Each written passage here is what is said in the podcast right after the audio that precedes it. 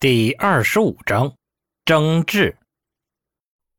停，我记一下。陈斌被绕得有点晕，连忙挥手打断了楚留香的唠叨。几句话说完，身后已经有学生出来招呼陈斌进去。毕竟这场宴会的主人是陈斌，其他人互相之间不怎么熟，没了他，互相之间总有点放不开。陈斌告辞了声，转头走人。楚留香举起手中的酒杯摆了摆，连头也不回，看起来是真的醉了。等陈斌的脚步彻底消失在耳边时，他嘴角的轻佻换成了抹苦笑。英雄救美吗？真是老套的情节呢。老酒鬼红袖，你们又在哪儿呢？也许我们很快就能见面了。一杯饮尽，楚留香的身影犹如破碎的月色，消失在黑暗中。陈斌几乎是被抬回自己房间的，作为宴会的主角，他跟在场的所有人都干了几杯。学校现在的人虽然不多，但好歹也有30多个。喝到一半他就开始吐了，不是酒量不行，而是度量不行。他就不明白了，那些大侠几坛子酒下肚是怎么办到的？胃里连接着泳池吗？回到宿舍的床上缓了会儿，陈斌想起楚留香的嘱咐，打开系统面板就看见上面挂着俩提示，一股脑弹了出来。宿主声望达到要求，开启声望商店，开启声望值，奖励演武场，奖励功法基础拳脚，请注意查收。啥？系统开启新功能了？不是说升级才解锁的吗？怎么现在就有了？陈斌迷糊的脑子顿时清醒了一半，连忙盯着系统查看。得，还真是，系统商城开启了，不过只开启了一小部分，一部分是建筑项，购买各种建筑用的。现在只有武学殿堂、演武场、练功室3个选项。一部分是功法，孤零零的挂着基础拳法、基础身法、基础硬功、基础软功4项。悲剧的是啊，作为货币的声望点却因为现在没有半个学生毕业，依旧还是0。陈斌有点哭笑不得了，开了个功能又不给货币，你还不如不开呢。陈斌看向2个奖励，看介绍，演武场并不是真实存在的东西，而是类似于某种附魔，可以强化一处空地，让在上面的学生修炼效果加倍。陈斌毫不犹豫就给大操场拍上了。只见系统面板闪了闪，演武场3个字慢慢淡去，却不见有什么奇异的光景。陈斌再看向另一项，出乎意料的是，基础拳脚并不是什么功法，而是本实体教科书。把它召唤出来交给合适的老师后，老师教导学生会获得额外的教学加成，学习速度提高 20%， 学生领悟提高 30%。 陈斌打算明天就丢给裘千仞，他是教拳脚的，这个比较合适。等了一会儿，见系统没啥反应，陈斌就去睡了。第2天醒来以后，陈斌起床就见到楚留香已经在门外等着，嘻嘻哈哈地看着他。怎么样，系统发奖励了没？我今天起来锻炼，感觉操场多了些什么，应该不是错觉吧？那，自己看。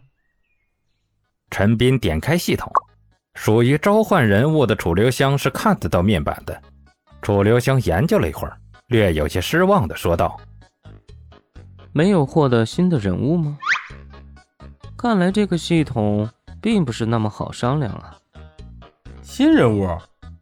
我觉得能有这些啊，就算是系统开眼了。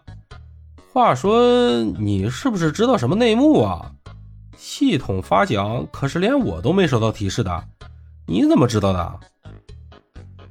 陈斌拿起毛巾抹了把脸，穿好衣裤。楚留香拉了张椅子坐下。你有没有想过，系统这东西是怎么来的？陈斌直截了当的耸耸肩。没有。怎么？你知道？不知道。但我知道万物有因必有果。楚留香打开扇子扇了扇，自信地笑着道。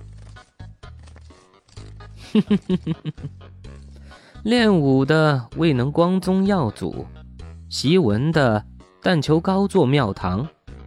这系统再怎么强大，既然出现在世俗中，恐怕也不能免俗。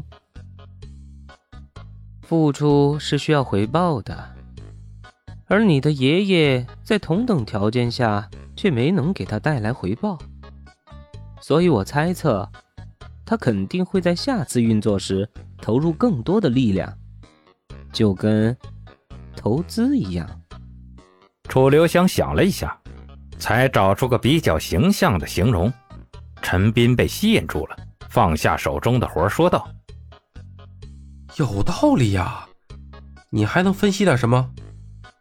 没了，这玩意儿毕竟在你身上，我所能做的只有片面的推测而已，剩下的就看你自己了。遗憾的是，我不是学推理的。陈斌继续收拾打扮，对着镜子照了下，满意的点点头。现在我还是着眼于现实好了，今天我要做的也不少啊，安排新的老师，安排食宿，安排……哎，对了，有没有一个叫阿娟的姑娘过来？楚留香似笑非笑的吹了声口哨。有，人家大清早的就来找你报答救命之恩了呢。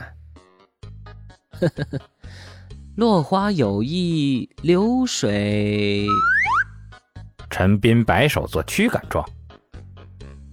去，我又不是你，他还算我半个学生呢。学生怎么了？神雕侠侣我也是看过的。本来呀就是没影的事儿，说多了也就有影了。陈斌深知这个道理，不再继续这个话题，推开楚留香落荒而逃。大操场上此时已经聚集了一群学生在跑步，他们大多穿着自带的绿色仿军装，一排排的站直了，显得格外的精神。王婶挑的两个拳头师傅也来了，在旁边看着，学着怎么带学生。看来即便陈斌没怎么安排，他们也能知道自己要做什么。陈斌油然生出股这就是校长的痛快感，但仔细想想又有点不适。下面的人把事情都干了，那他干什么？每天闲逛恐怕不行吧。刚想着，电话铃就响了，是警局的。陈斌打开来听，胖子用很不爽的声音提醒自己中午去警局拿奖励和锦旗，说完就挂了。想必他现在的脸色很难看，没有比在野狗鼻子面前吊着块腊肉却不让野狗吃更能激怒这些畜生的了。陈斌想到这点就想笑，刚按下挂断键，又一个电话打来了，这次是个陌生的号码。陈斌收回前言，看来校长还是挺忙的。